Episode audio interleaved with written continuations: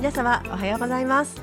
本日も始まりました暮らしと政治と私。パーソナリティは滋賀県議会議員佐口義恵です。さあ今回はですねあの忘れないうちに告知からさせていただきたいんですがあの本日大津市のですね京町にある佐口義恵事務所で SDGs 未来会議というイベントを行います。議員2人からのあの SDGs に関連する話題提供、まあ、あの話題提供っていうのはプチ講演みたいな感じなんですけれどもあのあまり長いとね飽きてしまうので今回は15分ずつぐらいかなってもう一人の議員さんと話してるんですが、えー、話題提供とあと大学生さんたちとのボードゲームこれもあの SDGs ボードゲームって言いましてあの勝ち負けがですねないんですよ。あの SDGs について取り組むってどういうことだろうっていうことをあのゲームをする中であのいろいろ協力し合ったりとかですね。あのいきなりこうカードでイベントカードとかでこうそうですね政治関係でいくと政権交代とかあったりして面白いんですけれどもそうするとあのどんな影響があるかなっていうのをちょっとこうデフォルメしてこうこイメージができやすいように子どもさんにも分かるように出来上がっている SDGs ボードゲームというのがありますのでそれで盛り上がろうと思っていますあの今ほぼ満席になってしまったんですけれどもあの若干空きがございますのであの Twitter、Facebook、インスタなどであの SDGs 未来会議ということで検索していただくとあのお申し込みフォーム出てまいりますのであのどうぞ、えー、お申し込みいただけたらと思います。そしてですね、えー、先週からお話しさせていただいてたあの主権者教育についてこのねイベントもですねあの私がやろうって言ったんじゃないんですよ。あの20代ぐらいかな。20代本当に前半の大学生さんがあの一緒にやりたいんですということで声をかけていただきましてあのボードゲームは後から何しようかっていう話が決まったんですけどもうあの10代20代の方の方がいろんな意識高いですね。あのいろいろこう政治課題があるっていうふうに思ってくださっているその方々はもちろんなんですけどあの例えばゴミ問題であるとか気候の問題であるとかやっぱ若い方の方が最近あのどうも10アンケートなんかゴミのフォーラムに行った時に聞いたんですけれど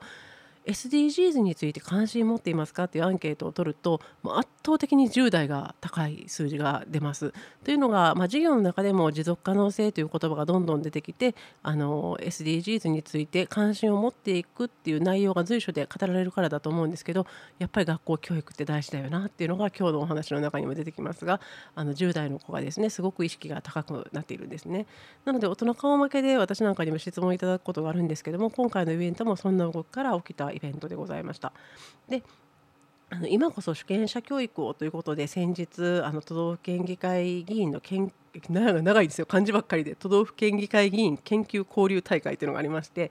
これはですね議長会あの全国の議長さんたちがあの作ってる議長会というのがあるんですけどその議長会創立100周年記念事業っていうのがありましてあのそうそうたるメンバーが講師として登壇されてあの午前午後と開かれてきたものです。でなかなかですねあのここでお話しいただいてた毎日新聞社の客員編集委員のの与良正夫さんという方があの議長会がまさか主権者教育を取り上げるなんてって痛く感動していただいてたというお話はさせていただいてたと思うんですけれどもあのやっぱりこう主権者教育っていうのがあんまり今まで話題に上がったことがなかった。議員もあまり熱心ではなかった。なんなら日本の低投票率からですねあのいろんな例えば海外に行ってる日本人の方とかから言われるんですけどなんか本気で投票率上げようとしてるの？とかいうことをですね、まあ、あの私たちも一生懸命少なくとも私はあの投票率してください投票してくださいというのを普段から訴えてるんですけれどもやっぱりそう思われてしまうぐらい低投票率の国日本の中で、えー、この主権者教育っていうのについてあのこの議長会が取り上げたということについてですね感動してくださったみたいです。でこのやっぱり主権者教育ってじゃあ何ですかねっていう話になるんですけれどもあの18歳選挙権が、えー、始まるっていう時に同じようにそれがこう広めていかなければならないということで広がったんですがあの主権者教育っていうとなんかあの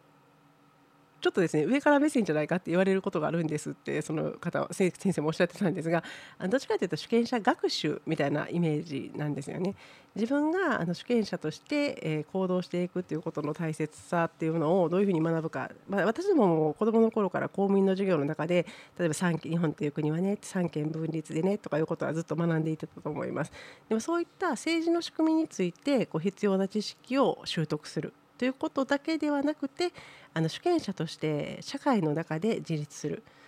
これもですねあんまりこう言い過ぎるとこうちょっと上から目線って言われがちなんですが要はあの他の人と連携共同っていうのはあの協力の協に働くと書く方の共同なんですけれども他の人と連携共同しながら社会を生き抜く力や地域の課題解決を社会の構成員の一人として主体的に担うことができる力を身につけさせることを目的とした教育です。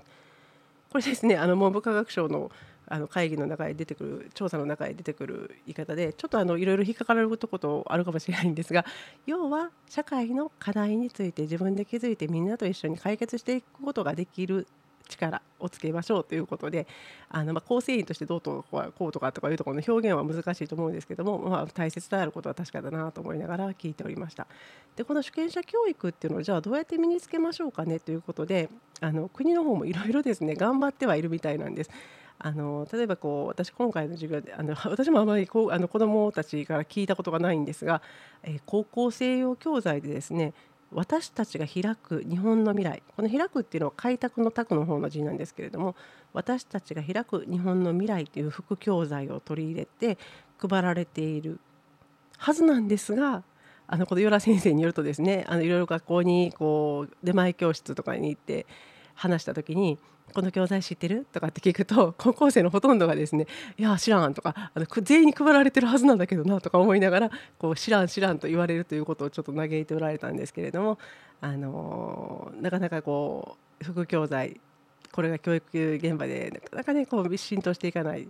やっぱりこう指導要領学習指導要領とかにも入っていかないとあの学校の先生がどういうふうに言っていただくかっていうのはすごく大事だなっていうお話をされていました。というのがあの18歳選挙権ができた時っていうのはあの今から5年ほど前か、えっとえー、あれは2015年改正で16年からでぐらいだったかなというふうにちょっとなんか覚えてるんですけど8年前か。あのちょっとあのすいません。どっかの参議院選挙だったなというような感じをしてるんですが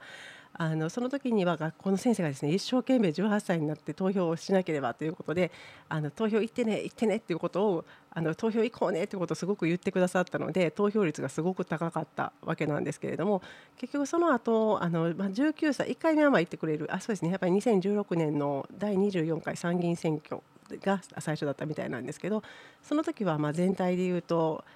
えー、若年層はですね、えー、54%、54.7%、18歳が51.2%だったそうなんですけれども、こういう投票率だったんですけれども、あの次の選挙では48.8%全体でで18歳でいうと35.6%まで落ちてで、えー、次の、えー、20令和4年、えー、2022年の参議院選挙でいくとあの18歳ちょっと回復したんですけどそれでもやっぱり4割にとどまっているという状態だったようなんですね。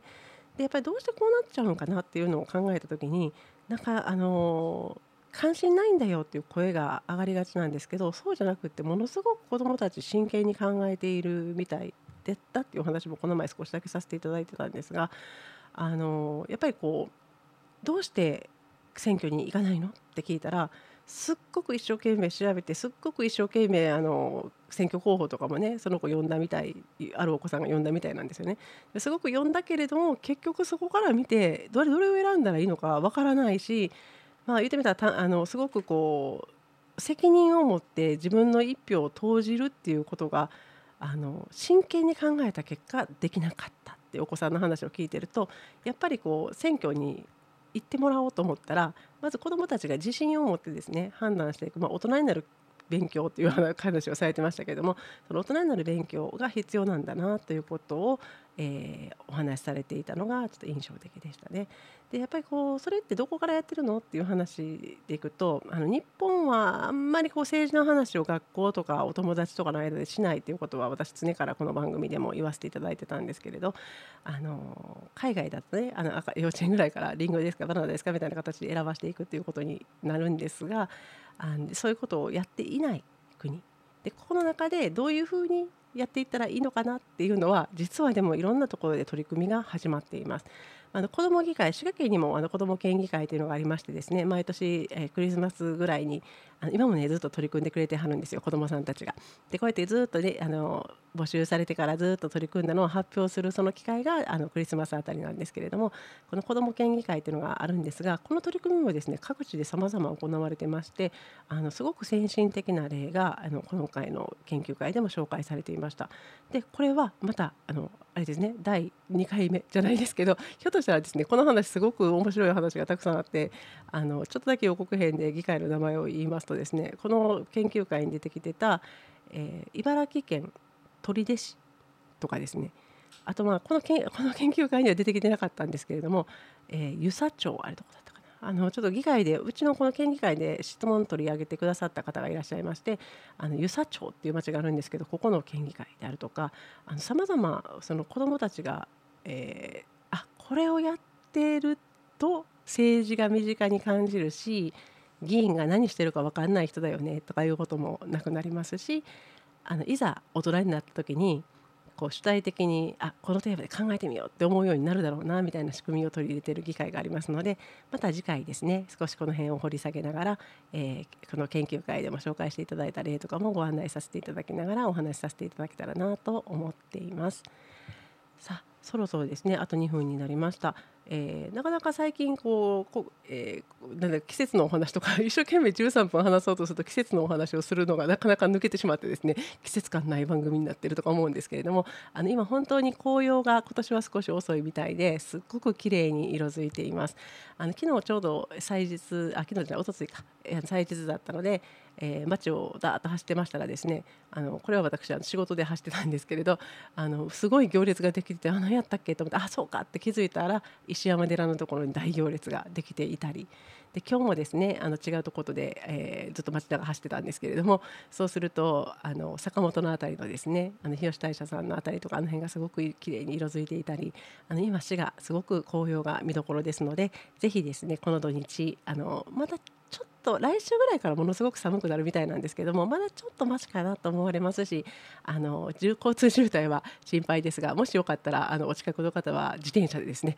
頑張っていただいてあの琵琶市までは行かないけれども紅葉ぐらいは見に行くかの勢いであの少し石山寺であったりとかあの秋の紅葉を楽しんでいただけたらなと思います。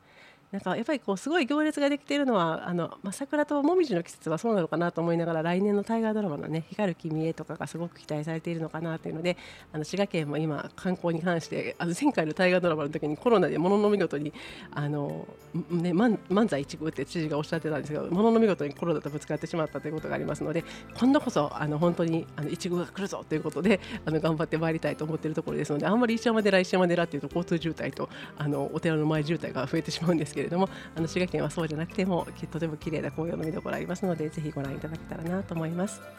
さあそれでは皆さん、えーえー、今週末もお仕事の方も学校の方もいらっしゃると思いますがお休みの方も少し紅葉など見ていただきながら、えー、素敵な週末をお過ごしください。来週またお会いいたしましょう。